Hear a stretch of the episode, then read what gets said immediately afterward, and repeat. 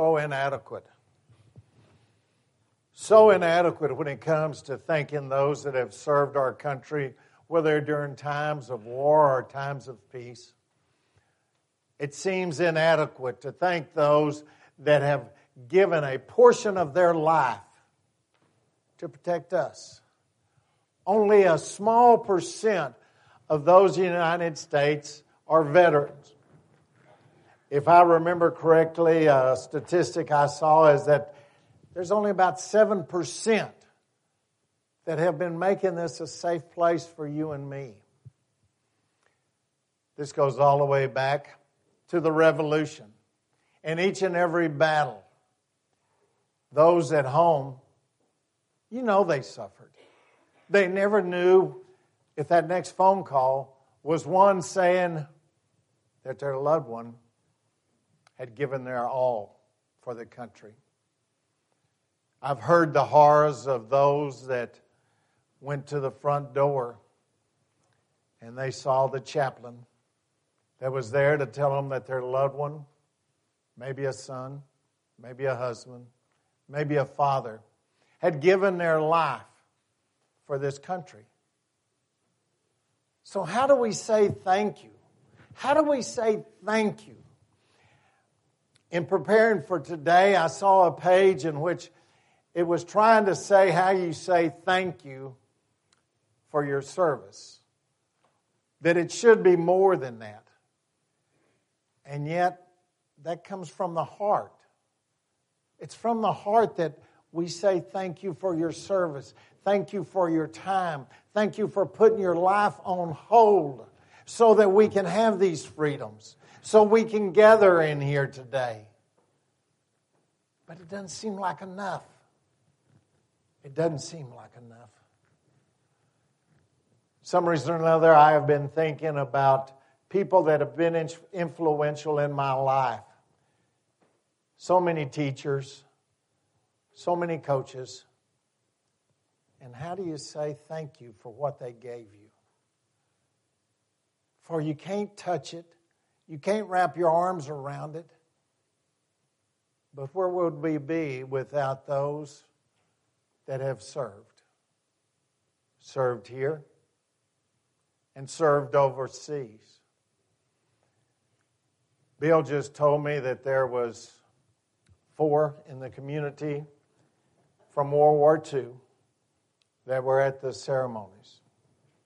Four. Yes, we're all getting older. And those of you that are smiling, someday you will be standing here and you'll say, I remember that old gray-headed preacher. If you can only live this long and have the life of joy that I've had. Bill invited me one time to go to Wichita Falls as they honored the veterans from Iwo Jima. I have never been so touched in my life. Some people might want to be around rock stars. Some might want to be around politicians. I was honored to be with these men and women that gave so much. And so many died on the beaches. Something that was supposed to last three days lasted three months. And every once in a while I could sit down with Bill and I might hear a story or two. You and I cannot even relate to what they had to go through. Their conditions. Just to survive. Just to survive. Terry showed us a picture of those in the National Guards that were sleeping on the floor of a school. And then everybody chipped in and got them air mattresses and cots. They were just inundated because people were so grateful. How about those that had to sleep in the mud night after night in combat? That didn't have dry boots for a month at a time, that ne- every time they ate a meal, their mess kit had water in it. If they found a place that they could get into a pond or somewhere to maybe wash off a little bit, then there would be the, the ticks, the, the leeches that would be on them. Nothing's good about it. Nothing's good about it. And yet they endured day after day. And I'm sure there were many a times as I've read books, it was moment to moment when they were in combat. Not knowing if the next bullet was for them or not. Not knowing. I talked to one veteran that was talking about being in a foxhole, and a bullet hit his buddy right next to him. Just like that. His buddy was gone. He continued fighting. But he's always wondered, why was it his buddy? And why wasn't it him? Only he knows. Only he knows. The guy that told me that story, Zelvis Peck. God has blessed him, and he has blessed many people with his personal witness. He did not become a recluse. He wanted to tell people about Jesus Christ and how awesome a God that he had. And yet he still struggled. You don't wipe something like that off the, off your mind. It's not like a, a grease board. Some of you old people will remember chalkboards. They, it's not like that. It's not like that at all. Us young people came along with grease boards. Uh, so it's not something that you just erase. You can't do that up here. You can't do it. And too many nights you wake up in the middle of the night screaming. I've been told by veterinar- veterinarians, vet- veterans, I'm glad you are listening this morning. I did that on purpose just to see. Jars, did I wake you up? Uh, but the veterans that came back from Vietnam, young men, just like Gerald just said, twenty-year-olds, nineteen, eighteen, twenty-one-year-olds. And they'd come home and they'd tell their mom and dad, if you hear me in my room screaming, yeah, they still lived with mom and dad. They were man enough, woman enough to go risk their life, but when they came home, your kids are always your kids. They came home and they say, do not come into my room. If you hear me screaming and yelling, do not come into my room. For that individual knew it was very likely that he would kill. He would kill anybody that walked through the door at that time. The nightmares, I'm sure we've all had nightmares. Wake up in the middle of the night, unsettled. But they don't compare to what these people lived through. Lived through. On more, remo- Memorial Day, we'll re- remember those that gave their life in combat. And today, rightfully so, we recognize everybody that's ever served. Everybody was important. Whether they worked in the mess hall, whether they peeled potatoes, whether they were in the hospitals, if they're carrying gurneys, uh, if they're repairing the Jeeps so they can be used the next day, if they're building Jeeps in the United States so they can be sent over there because we did not have the war machinery during World War Two. It all had to be cranked up and turned out. And as Americans, we did that. But it took everybody. That was the first time that women went to work in factories in such large numbers. So it took everybody. So we are all veterans. Today, we're veterans. Today, we are free to walk through those doors. And unfortunately, somebody else is free to come in with a gun. It's a rough place and time. Maybe in some cases it's even worse than it's ever been, where Christians are persecuted in a way they've never been persecuted in their entire lives. Oh, we have a large percent that profess Jesus as their Lord. It's like seventy percent of the population. But look at those that are active Christians. And the numbers are much smaller. And one time in Europe, they had seventy percent of their population in church or cathedrals on Sunday. But now, maybe thirty-five percent. And when I get with other ministers here and elsewhere, they talk about the numbers. Because the numbers are not as great as it used to be. If you go back to nine eleven, every church was filled for about two or three months. People were going to the Lord. But the further we got away from it, it's like we lost our appreciation. We are called, everybody in here, to be a soldier for God. We are all called to step up for Him and with Him.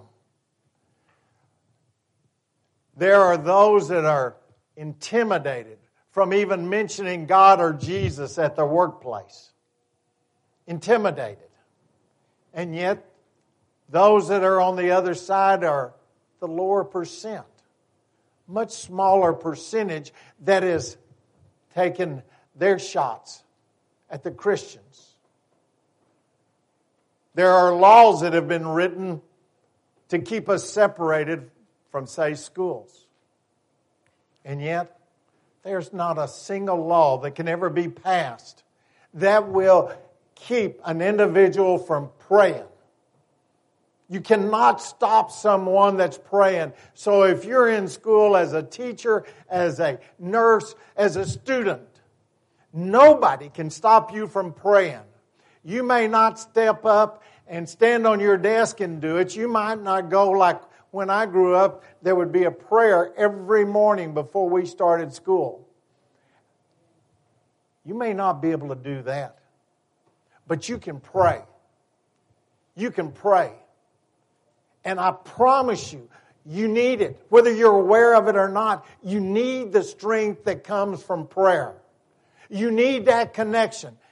You think that all of these military people are void of their faith in Jesus Christ? They're not all Christians, no.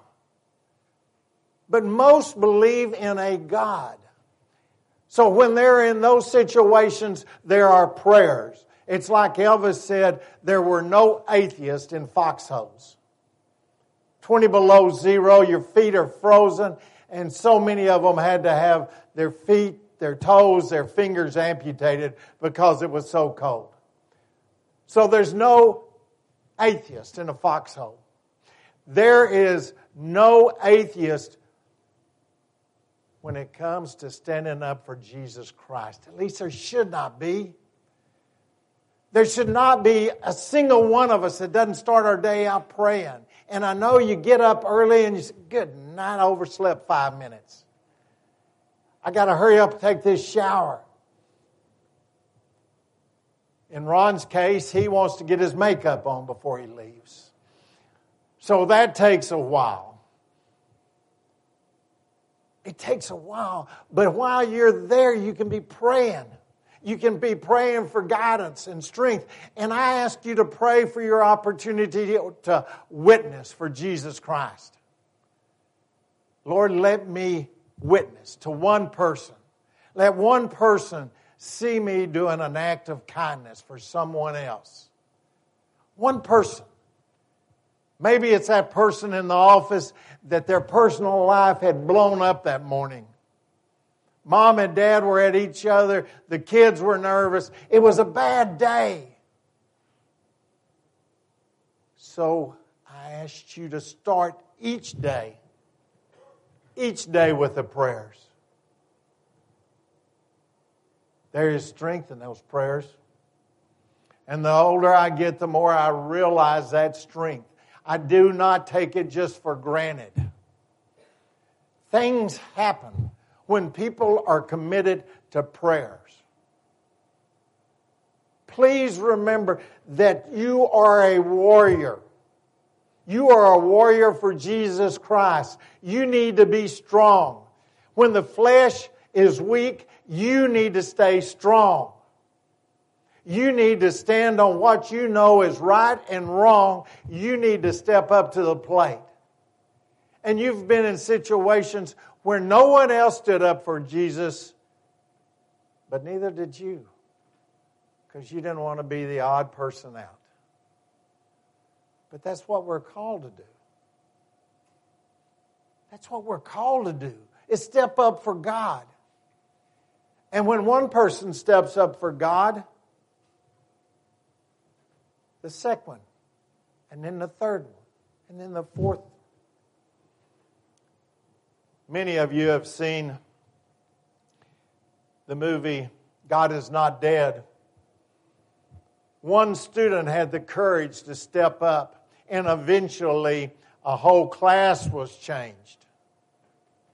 They were intimidated by their professor that he was going to flunk them or make life so miserable they wish they had of. But one student, Woodlawn, the movie there, you have an evangelist coming to a football team, and it's based on a true story, and he has the opportunity to talk to the students, and finally one student steps up. And that gave courage to the second one and the third one.